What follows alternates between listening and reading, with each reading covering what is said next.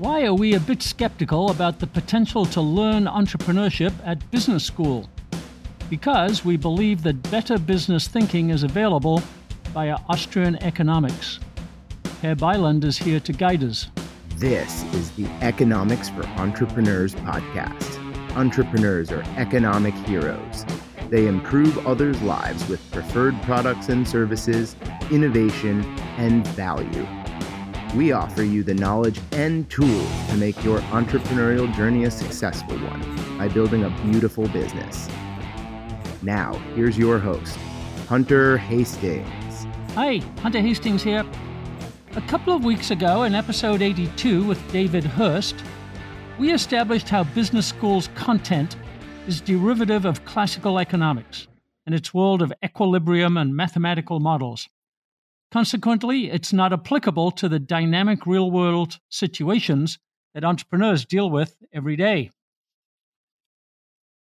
Today, we're going to continue and dig deeper into the theme of Austrian school versus business school and the dichotomy of equilibrium versus dynamics. We'll learn that it is the idea and the implementation of entrepreneurship that marks the distinction between the two. We'll talk a little bit about the origin story of business schools and how they transitioned from a trade school approach, helping young people to learn a trade for a career, to become a creature of academia. Academia means research and theory, often borrowed from other parts of the university, like economics, but also psychology and sociology. We question its applicability to real life entrepreneurship. Austrianism, on the other hand, strives to understand how markets really work. We know that markets are individuals, individual consumers, individual entrepreneurs, individual transactions. We build from there. We know that the operative variables are not symbols in models and equations, but empathy and customer understanding on the part of the entrepreneur, and subjectivity and felt experiences on the part of the customer. There's emotion and inconsistency and idiosyncratic ways of thinking on the customer's part, and intuition and experimentation on the entrepreneur's part. A qualitative rather than quantitative approach is called for. Humanism versus metrics, adaptiveness versus planning. So many insights follow from Austrian understanding. One of them is that learning entrepreneurship can be accomplished via interaction with customers in the market. Knowledge comes from acting and learning, observing customer behavior in response to a new product, or new distribution method, or a design change, or a price change, or a promotion, or an advertising campaign, and trying to deduce the changing customer values behind the changing behavior. Action and interaction and customer feedback are the modes of learning. To guide us through all this, we have Per Bylund with us today. As you know, Per teaches economics and entrepreneurship at Oklahoma State University and is the author of several books explaining Austrian economic theory, including The Problem of Production and The Seen, the Unseen, and the Unrealized. He's a brilliant, brilliant economist, and his rigorous logic is the greatest advertisement it is possible to have for the Austrian way of thinking. Per, welcome to Economics for Entrepreneurs. Thanks for having me again, Hunter. Uh, it's always great to have you here. And we're continuing our series on business school fallacies. We started with David Hurst a f- couple of weeks ago, and we're advancing a little bit further. And as I emphasized, we're not trying to be disrespectful to business schools. We're trying to point out that there may be some better thinking that's more helpful in practical terms for business people and especially entrepreneurs more applicable is the term that you used, I think. And then you raised the question of the applicability of business school teachings and strategies. Uh, you talked about simplistic models and fixed boundaries for industries and static thinking in various places. Um, but before we go there, you, you said something interesting to me, which was that business schools may be struggling with an existential problem. So that sounds like a good place to uh, to start. Tell us about that. Well, it's absolutely a good place to start because if I mean if you if you don't have a, a, an existence or a reason to exist, then obviously you have a huge problem. Um, the, I think the problem is sort of historical that the, the, business schools were started as uh, practice oriented schools where you, you learn a trade. Um, and then what is the gold standard in academia is really research.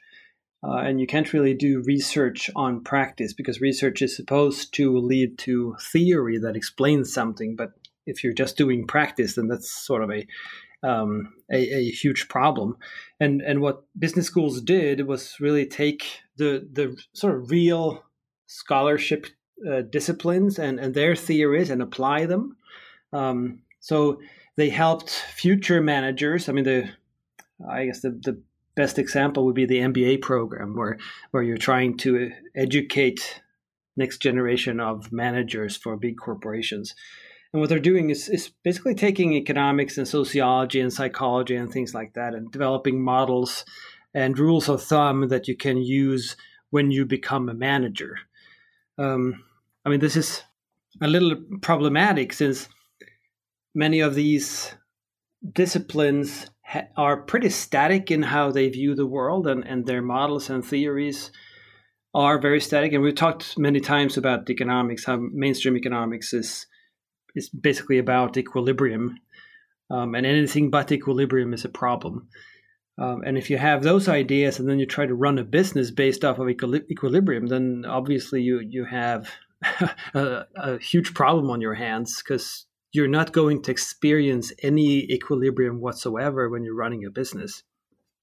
Yeah, in fact, uh, dynamic is the the goal rather than equilibrium, right? Always changing, always responding to marketplace. So marketplace exactly. I mean, exactly. Either you respond to the changes that happen that are not inside your business, or you try to bring about changes that you can benefit from that are, are good for your business.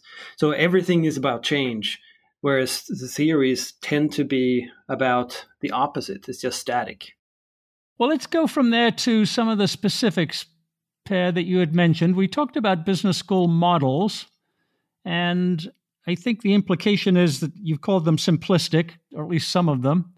Um, I know there are plenty of them. I did some research on on models and strategic frameworks and came up with hundreds of them that the business schools teach. So there's no shortage of them. Um, but are they simplistic because of this this uh, tr- attempt to emulate equilibrium? In a sense, yes. I mean, a model is supposed to be a simplification, so that's not really a problem in itself. it, it is a problem when you have such far reaching assumptions that change um, how you see the world, and especially if, if you do not apply these models with sort of a dy- dynamic uh, mindset. Uh, so the five forces model is sort of one of those really famous models where where you look at your uh, strategic positioning, how you position your business with respect to uh, suppliers and customers and and substitutes and, and things like that. So you you um, identify those five stakeholder groups, and then you're supposed to, in, in a sense, you're assuming that they are what they are, and then you can quickly and easily define where they are, and then on that map that you've created, you're supposed to find the best position for your business. And of course, this is exactly the opposite of this dynamic world uh, that that businesses usually are in, uh, and it, it's based on some assumption about being static and and these stakeholders not changing their positions and not reacting to you and so forth. But that, of course, they are reacting to it, and if there is a gap, someone else will attempt to uh, fill that gap and maybe is already in the process of doing so. So, you focusing too much on the model will, will actually cause problems for you. It's, it's it's potentially a good rule of thumb to understand what is going on and to sort of identify the different components of the dynamism of the market. But it's not um, it's not a model to simply apply in, in the business because that will cause problems.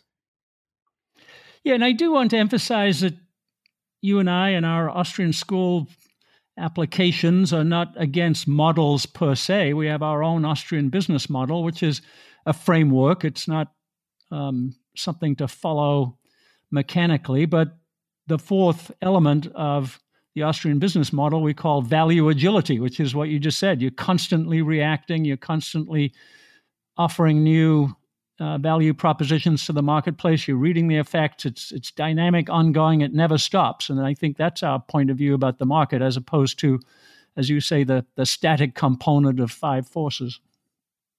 Yeah, exactly. And it's it's about finding how you can contribute in that ongoing market process and how you can find a way to contribute value and facilitate value for consumers. And I mean, that's that's what you do as an entrepreneur, and that's what you're supposed to do as a, a business as well. It's not really about positioning yourself with respect to these stakeholders already in the market, but it's about creating value for consumers. Here's a question. What were you taught in business school that turned out to be wrong in the real world? What concepts and language didn't align with your real world experiences as a business owner or as a customer? Tweet us. Our address is at E4EPod. That's the letter E, the number 4, the letter E, P O D. Or message us on Facebook. Our page is Economics for Business. Or just send me an email at hunter at Mises.org. That's M I S E S dot O R G.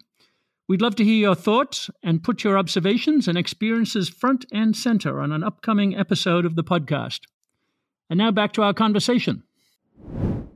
The other uh, specific piece of terminology you used was was strategy, and uh, you had said at one point in time it tends to be at business school the strategy tends to be an upside down version of bad economics. Is that is that related to the same phenomenon of pursuing equilibrium? It is in a sense. Um, I mean, it's it's really based off of the basic economic model of perfect competition, where where no business really makes any economic profit because everything is efficient and, and there are no there are no wrinkles, there are no additional costs, there is nothing undiscovered, so you know everything, uh, and and in that situation you sort of maximize the uses of all the resources available in the present. Um, this is of course not where you want to be as a business, so uh, strategy is in in a sense a way to figure out how to create inefficiencies. So it, it, within the general equilibrium, there is no profit. But as a business, you want to make profits, which means you have to somehow figure out how to how to in, insert or or add inefficiencies to that system. So that's what I mean by having it upside down. That you're using the same models, or at least did from the beginning, with supply and demand and everything is um, in equilibrium but then you're fi- trying to figure out through differentiation, through different uh, measures, through using branding and patent and what, whatnot else, you're trying to figure out how to make the market inefficient, and then you capture the profit that is available because the market is inefficient. And this, of course, a, a rather ridiculous way of viewing the economy and the market, because as we know as Austrians, it is first of all a process there it is not in equilibrium ever mm-hmm. um, and then causing inefficiencies to create profit you, you have first of all completely uh, excluded the co- consumer who is not part of your equation at all but instead it's about breaking free from the competition and it's again positioning yourself with respect to what they are doing and make sure to tear us under the uh, the equilibrium that is that by assumption was there. And because you create this inefficiency, you can capture the profits if you have positioned yourself correctly. Whereas what we would teach is that now the economy is in is constantly in movement, it's constantly in flux. And the, your your task as a business owner, as an entrepreneur, is to figure out how to serve consumers the best way possible, you can always create more value. So it's not about inefficiencies, it's really about efficiencies. It's about creating more value with whatever resources are available. So it, in a sense, it's they, they, they go exactly the wrong direction because the starting point is equilibrium, which is a flawed assumption. Right. And you also use a, an interesting piece of terminology. You said sometimes the business schools think of value propositions as one way positioning. And we like to think of it more as, as co creation of value or facilitation of value. Is that, is that part of the same distinction you're making? Yeah, exactly. I mean, in a sense, we're talking about how how businesses are positioning with only uh, the market the way it is, right? And they're trying to exploit whatever whatever gaps there are, whatever opportunities there are already, given the consumers, given consumers' uh, wants and, and needs and all that. Whereas what we're trying to figure out is how to better serve consumers.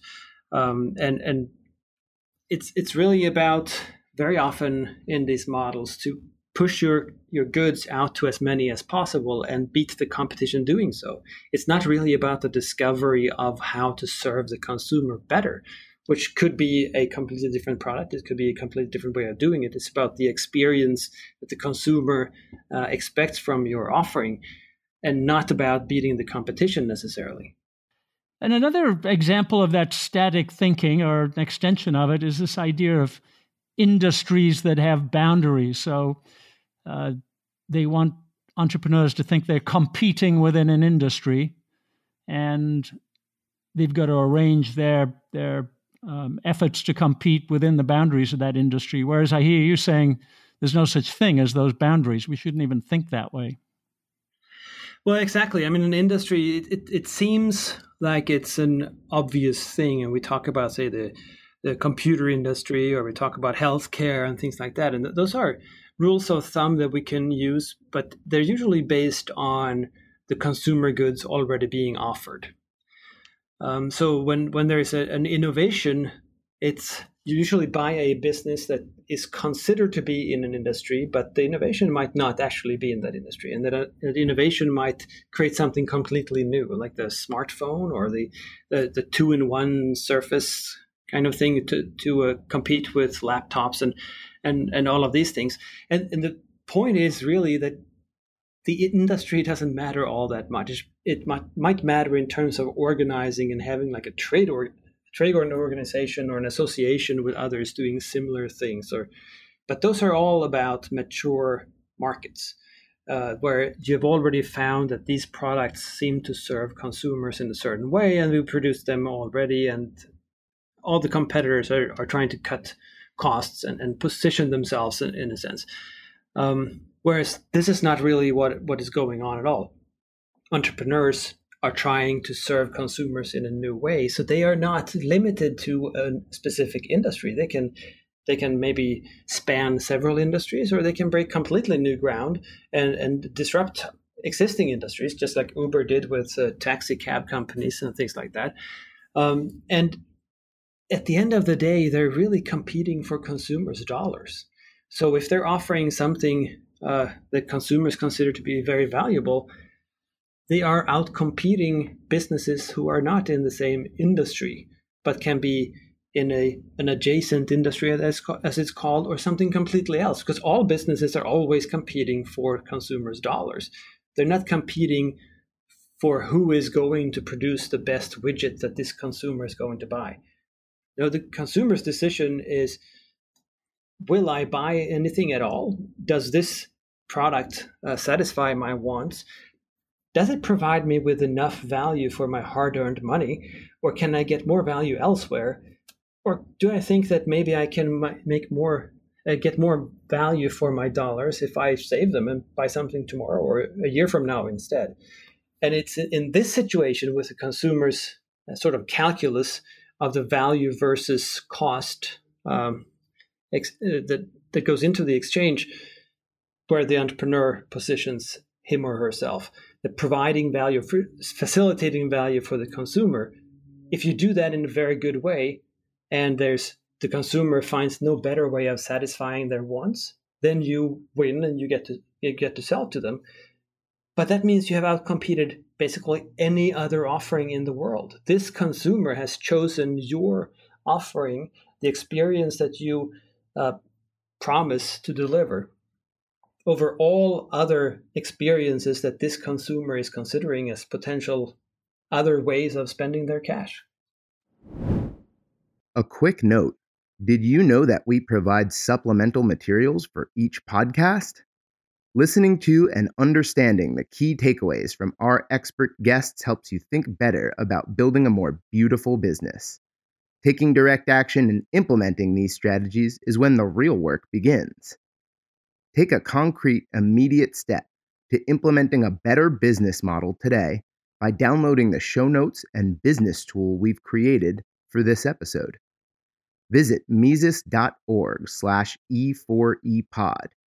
That's M I S E S dot org slash E, the number 4 E P O D, and click on today's episode. Now, back to our interview.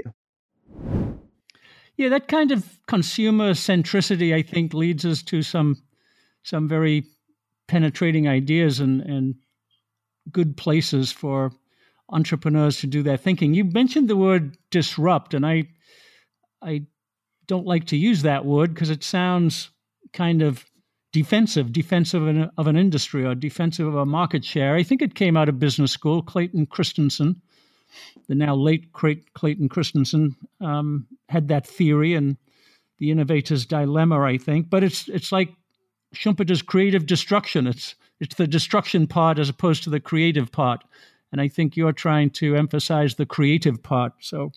Um, is is there such a thing as disruption, or or are we? You you have this thought of the islands of specialization that can be joined to many different industries. They don't disrupt any of them; they bring new creativity to them. Well, exactly. It's not really about whether you disrupt an industry that exists or not. I mean, for for Uber to use that example again, it doesn't really matter for Uber or any ride sharing service whether they disrupted taxi cab companies or not, whether they changed that industry. That's completely beside the point. What they're trying to do is simply facilitate value for consumers and get paid for it and make ends meet. And we can discuss whether they do that, but but I mean they're trying to supply a service and they're trying to capture some of that value. Um, whether an industry that existed beforehand is disrupted or not, that's why would they care about that? It doesn't really matter. Of course, they might consider it beforehand, before they enter, so that they do not uh, compete head to head with very successful businesses or something like that. But other than that, it's really about the consumer experience, and and that is why I I emphasize the island of specialization that you mentioned. That it's it's really about finding a new way of doing something or finding uh, new things to do that are of great great value or greater value for consumers. Um, it doesn't really matter what other businesses are doing. Your only role as an entrepreneur is to provide more value, to facilitate more value for consumers. And if you can do that, then it doesn't really matter what other uh, businesses are already doing. So, in that sense, uh, disruption is a necessary part of what you're doing. It's sort of a means to to the end that you if you're successful you are disrupting the other producers but what you're really doing is is creating a, a new way of of of satisfying wants for consumers. And we can call it creative destruction. Um, maybe creative replacement would be better that you're mm-hmm. you're sort of replacing businesses that are already out there and supplying consumers with with goods and services but then you have a different idea so and you do it better. So you provide them with or facilitate greater value for the consumers and then of course they will choose you over them. And if enough consumers do that then there is no space really for uh, this incumbent. So they will go out of business or they will cl- choose to close their doors or renew themselves or whatever it is that they might do in, in order to respond. But they're not creating enough value in the marketplace so they shouldn't be there. And and and use resources that are precious that we could use in other ways to pr- potentially provide more value to consumers. Yeah so it's creative advancement i think uh, creative improvement rather than creative disruption or or destruction. But one more foundational premise Per that underlies all of this i think from an austrian economic standpoint is our focus and understanding of entrepreneurship, the role of entrepreneurship in this dynamism. Uh, entrepreneurs don't exist to invade or destroy or disrupt industries. They they exist to create new products, services, and solutions that consumers want, as you just explained. So, do the business schools misunderstand entrepreneurship, or you called some of their models entrepreneurless, if that's a word. Um, how do they how do they get that wrong? Well, I mean, if entrepreneurless is not a word, then then I would like to coin it. So I think it, it, it it captures uh, quite a bit of what is going on, and I mean, all of economics is in a sense entrepreneurless, unfortunately. Um, I I mean, entrepreneurship has become a rather uh, fast growing field in business schools over the past few decades, and and I think that is that is appropriate and that's proper. Um, I think historically and sort of traditionally in business schools, it started with an application of economics uh, and psychology onto businesses. Um, and this, of course, as we talked about before, starting at the wrong end. And then if, if you go through the sort of sociology of the departments and disciplines, uh, applying economics and psychology became management uh, and the study of management. And I mean, started with uh, Taylor's uh, scientific uh, management, where mm-hmm. you you timed uh, people's different movements and you calculated how many how many times they should be able to squat down and lift up this little thing on the factory floor uh, and things like that. And then from management strategy was created as sort of was an offshoot from management where where they realized that it was not simply about managing the resources inside the business but it was also the strategic uh, decision making and positioning the, your business with respect to other businesses, but still talking about the existing businesses only and, and on this sort of business landscape. Um, and then entrepreneurship became sort of an offshoot from strategy. So it's it's sort of the most recent uh, child discipline uh, in in the business school, but and, and, I guess in a sense it's also treated as such. So uh, strategy scholars are not rarely uh, part of management departments, and entrepreneurship scholars are part of the strategy group. Um, and if there's a strategy department, then usually entrepreneurship scholars are part of that uh, department. And I'm fortunate to be at a university where uh, entrepreneurship is its own department. Uh, so we, we can do actual entrepreneurship stuff, but we're still sort of treated as as a uh, a, a, younger sibling in a sense. Whereas we as Austrians, of course, would say, no, no, no, no, you can't, you don't have any market whatsoever unless you have entrepreneurship, and that's at the very core. And I mean, we would also argue that uh, an existing business is not going to last unless it renews itself and uh, uses entrepreneurship and attempts to meet consumers by providing them with even greater value in, in the near future. Because you, you cannot, uh, in an actual market, just sit back and, and, and sort of uh, just let the profits flow to you because you have already established your position. That's not how it how it ever works. That's how people tend to think of it when how big business uh, is assumed to have a lot of market power and things like that. But that market power is always uh, temporary, uh, if there is any at all. Uh, and and these big businesses can always topple and and crumble uh, as soon as there's an entrepreneur with a different view and provides more value to consumers. Consumers are not loyal to a, a business just because they're big. Uh, consumers uh, try to satisfy their own wants, and, and they have limited cash, so they will do as, as much as they can with their, their cash, of course. So the business schools are running these uh, incubators and simulations and entrepreneurship competitions. You see them publicized a lot. It seems like all the universities and business schools are doing it. What's your point of view about those? Well, there, there are, are well, there are several different comments I could I have on on this, but in a sense, they're they're good in terms of the education uh, of the next generation of entrepreneurs, in the sense that they get to do hands-on things and try out what they've been taught in the classroom and things like that. So so they, they get some some sort of feedback and they get to um, implement their ideas. So so that's that's positive.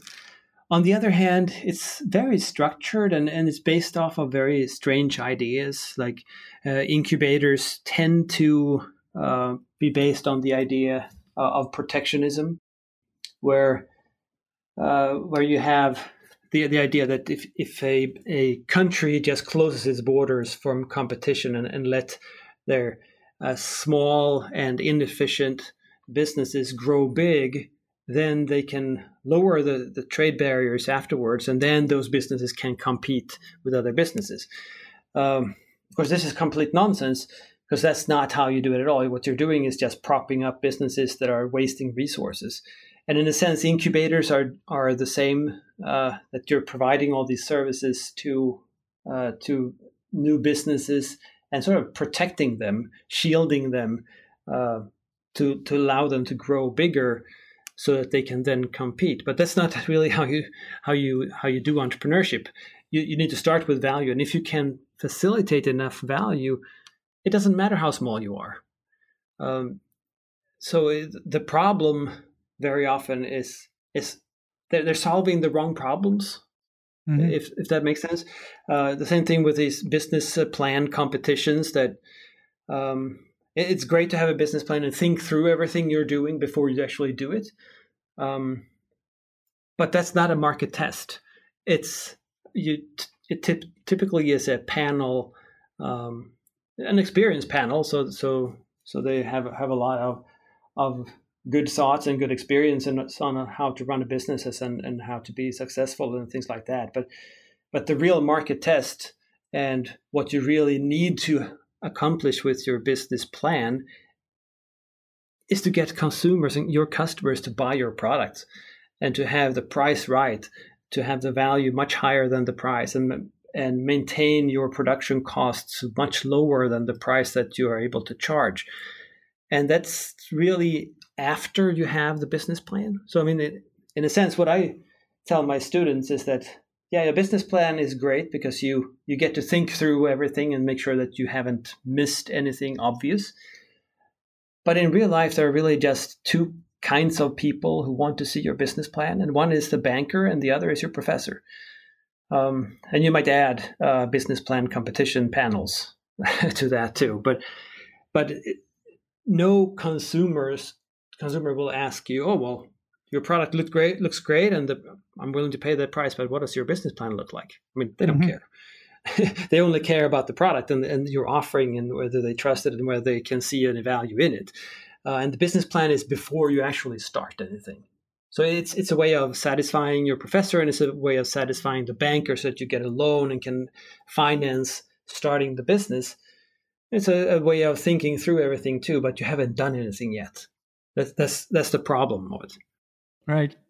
The other thing that it strikes me about some of the business school examples that they use uh, is that they elevate the idea of the heroic and charismatic entrepreneur as opposed to examining the value proposition to the to the consumer and that seems to me a little bit like what you said focusing on the who of entrepreneurship as opposed to the what, which is the, the wrong end to look at. Yeah, it is. Because, I mean, it's not really about who you are, uh, it's about what you do. Um, and, and everything that you do in, in the marketplace is really uh, it's evaluated after the fact. Um, it's really the same when you get a job too, which I also tell my students that if you can provide value in your job, you will never lose your job, and you will probably get promoted or get a better job somewhere else, or or whatever it is. But you have to provide value. If you don't do that, then then you're worthless, uh, and and you you have not earned your salary. Um, and it, doesn't matter how long and hard you work on something; it's the result that matters. And of course, part of the reason I tell them this is because I always have a, a, number of students at the end of the semester claiming that they should have a higher grade because they worked so hard. Uh, so I make sure to tell them in the beginning of the semester that it's not how hard you work, it's what you actually accomplish. Um, but that's also true in everything you do. That if you are in the marketplace and you're producing things, no one cares who you are. That might be a way of getting noticed to begin with. But what people want is your offering they don't care who you are or, or what you might have done before or how hard you worked or anything like that. Um, they want to get, get a product or a service, and and that's it. That, that is what you're offering. And if that takes you a lot of time and effort, you probably should do something else. Well, let's, let's flip the coin a little bit to consumers. We've mentioned them from time to time in this discussion of entrepreneurship and, and business models. Um, but I think you're also implying that the business schools don't get the right view of the consumers. The, you mentioned a problem about substitute products and services, and we talked about industry boundaries. Austrians always think of the dynamic viewpoint that consumers are continuously changing their preferences and their value scales. Uh, and it's a real challenge, as you said, to respond to this. So, do, do business schools tend to miss that about consumers? For example, they, they might talk about segments and, and markets from a consumer standpoint as opposed to this constant change in value scales. Yes, in a sense they do. I mean, they, they're sort of assuming that things will not change much, at least not in the foreseeable future. So you can exploit this and you can get some data on how, what, what things are actually like, and then and then you can work uh, your way based off of that data. Whereas we as Austrians, we know that, yeah, consumers have value scales, sure, but you ask them about something and they will always compare with their options. So if, if you offer them a product, they might say, "Oh, I want this. I want this so bad, and I'm going to buy it no matter the, the price." Um, and then the next day, they might say, "Well, I don't want that." It's not because that want is not satisfied, but because they've seen something else that's more valuable to them. So they're responding to and making decisions and changing their value scales uh, in response to the offerings that they see and the offerings that they understand. That's why communication is so important too. Um, and in that world, talking about the economy and the market in terms of segments and, and things like that, those are again important and and potentially productive rules of thumb, but they're not actually how it works, right? So um, you can do a, a, a market analysis and figure out exactly where people stand in terms of whatever industry you you want to enter, say um, and how they value different things. But then the next day, if there's an entrepreneur with a new type of offering that makes these people change their minds, then your research was was not worth anything at all, because people respond to and they change their their their behavior and they change their value scales. They change practically everything in response to what they see and what they understand. Um, and I mean, to, to again use the smartphone as an example, uh, before the smartphone, people behaved in a certain way, and we used the phone in a certain way. We yeah we texted and we called each other, but we didn't do a whole lot more. And we had uh, paper maps that we folded out and and all these things, right? So and we had to stop all the time to look at the map when we were on road trips. Um, with the smartphone, which completely changed our behavior, and we we communicate a lot with other people through the smartphone. We shop through the smartphone while we're doing other things. Um, and if you try to position yourself uh, with respect to flip phones, say just before the first iPhone, and you had a, a business plan for the next 10 years, then you would be completely screwed. Um, so it's looking at the psychology, trying to figure out what wants do people have and what are their most urgent needs and things like that. It sort of misses the point from an entrepreneurship point of view. And from, from our perspective, it's pretty much uh, worthless information because if there is another product or another service or something like that that is offered that these consumers respond to and that these consumers really value, then whatever you found before is going to have changed just because the consumers responded to this new product or service. And that, that's one of the reasons why I'm so excited about the work that you and, and Dr. Mark Packard are doing in this idea of value as experience that the value is something experienced by the consumer that it can't be objective. It can't be measured quantitatively. It's emotional. It's idiosyncratic. As you say it's always changing.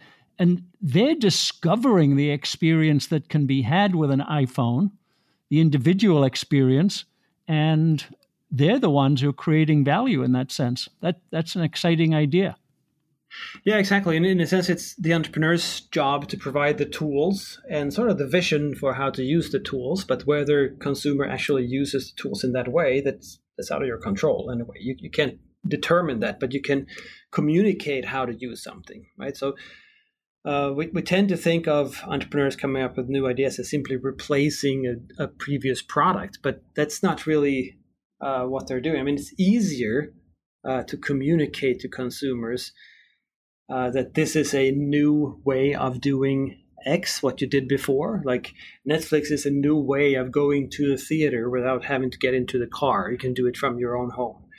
Um, so it's much more convenient or something like that. But it's a different experience.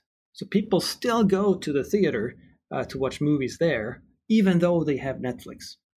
Um, and pe- some people who really like movies, they do both a lot, and others they do neither, and some do one but not the other. Um, and and those different experiences, that is what we value as consumers. And of course, we value them differently too, and in different situations, we value them differently as well. So sometimes we we can. If we're having a first date, say we might go to the movie theater uh, with our girl or boy, um, and then if we have a fifth or tenth date, we might prefer Netflix instead because it gives you all these other opportunities uh, that are not available in the movie theater. So, and whatever it is, but all, all of these things play into how you value things at different times and different situations. And, and it, it is the full experience, but contingent on what you want to get out of it and what, where, you, where you are in your life right now. Yeah, and those ideas are central to uh, what we're trying to develop in this podcast and elsewhere, focusing on value. And a business school might think about value as shareholder value or or other forms of value, but we are heavily focused on this value as experience. I think that's that's truly distinctive. One, yeah, it is, and it's. I, th- I think one of the problems here for for us in education and research is that value facilitation is very difficult to study. Mm-hmm. Uh, and, and you're leaving it open too. So even if you would not do it as research, but instead try to teach uh, students to facilitate value for others, well, whether there is actually value or not, well, yeah, that, that remains to be seen because you cannot know. All you can do is try to figure out uh, whether this is probable from your perspective with everything you know about the economy, one thing, and people, the other thing, and you combine those two sort of areas of knowledge, and you think that this is really um, a good opportunity, and this is has good potential in being valuable to enough people, and then you you set out to make it happen, but you can't really do anything else the consumer is still sovereign. The consumer will still de- de- decide whether there is value or whether they can see value, whether they can create value with what you're offering. And I think that's related to something you said at Mises University earlier this year that successful entrepreneurs are often Austrian and they don't know it, and or they're subconsciously uh, aware of it, perhaps that I took to mean that that's the way of learning. You you attempt to create value and you learn whether or not you did, but you can't you can't know it in advance. And one of our previous guests, David Hurst, talked about that as um, acting one's way to better thinking, i.e., entrepreneurship is acting first, and then you can step back and and do the theory and the thinking. What are those two related? Can people be uh, successful entrepreneurs by action, and that's what you mean by they're subconsciously Austrian? Well, yes. What I, what I meant was that if you have any experience and having exposed yourself to how the market works, then you will be much more Austrian than those who have not. Uh, I still think that in order to have a chance to be successful as an entrepreneur, you need to think through the logic of your offering and what type of person in what type of situation would value your offering and is able to create a lot of value out of it. Um, so try to figure that out, of course, and, and not having a, a an offering that is sort of contradictory or that doesn't make any sense to you because that's very hard to sell to begin with and it's very hard for the consumer to make sense of. But I, I, I think I, I, I see with uh, experienced entrepreneurs how they tend to think about things differently and they tend to almost uh, intuitively exclude certain um, ways of approaching uh, the market and certain types of products, maybe certain uh, distribution channels, even and things like that, that they have learned through experience that this doesn't really work, or this is really hard, or and there's a better way. And since Austrian economics um, uncovers how the market actually works and the mechanisms uh, in the economy based off of, of this consumer sovereignty and entrepreneurs as those who serve consumers and provide them with offerings that consumers can accept or not. Um, Austrian economics explains actually how it actually works. So, uh, experienced entrepreneurs will get pretty close to uh, understanding the marketplace as an entrepreneurially driven process and not as an equilibrium system. Uh, and they will understand that consumers respond to certain things not because of what psychologists have found in terms of their ranking of their objective ranking of needs or something like that, but rather as a situational thing. Um, and they will also realize that it, all they can do is really provide something, an offering uh, to consumers, and communicate to them what this offering means and could mean in their lives. But whether consumers accept it or not is not really something that the entrepreneur can do much about. That is still uh, completely the consumer's decision.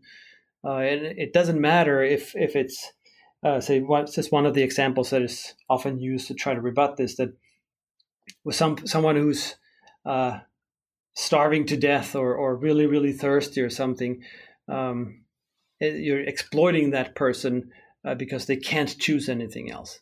But there's always a choice. And you can always uh, you can always choose not not to buy something. You can always choose to negotiate a little more or buy it a little sooner, and, and things like that. And it's it's really what what matters here is the sovereignty of the consumer and realizing that that is the case.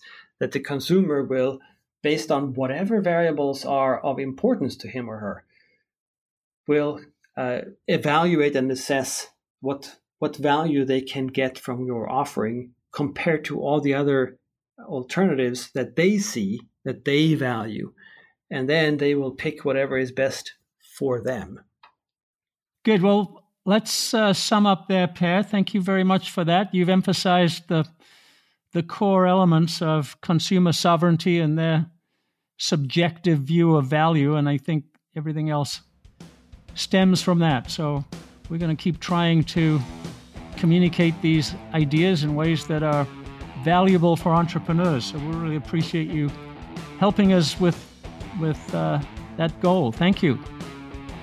Thank you very much, Hunter. Economics for Entrepreneurs is a production of the Mises Institute. To explore more content like this, visit Mises.org. That's M I S E S dot org. For more from Hunter Hastings, check out hunterhastings.com.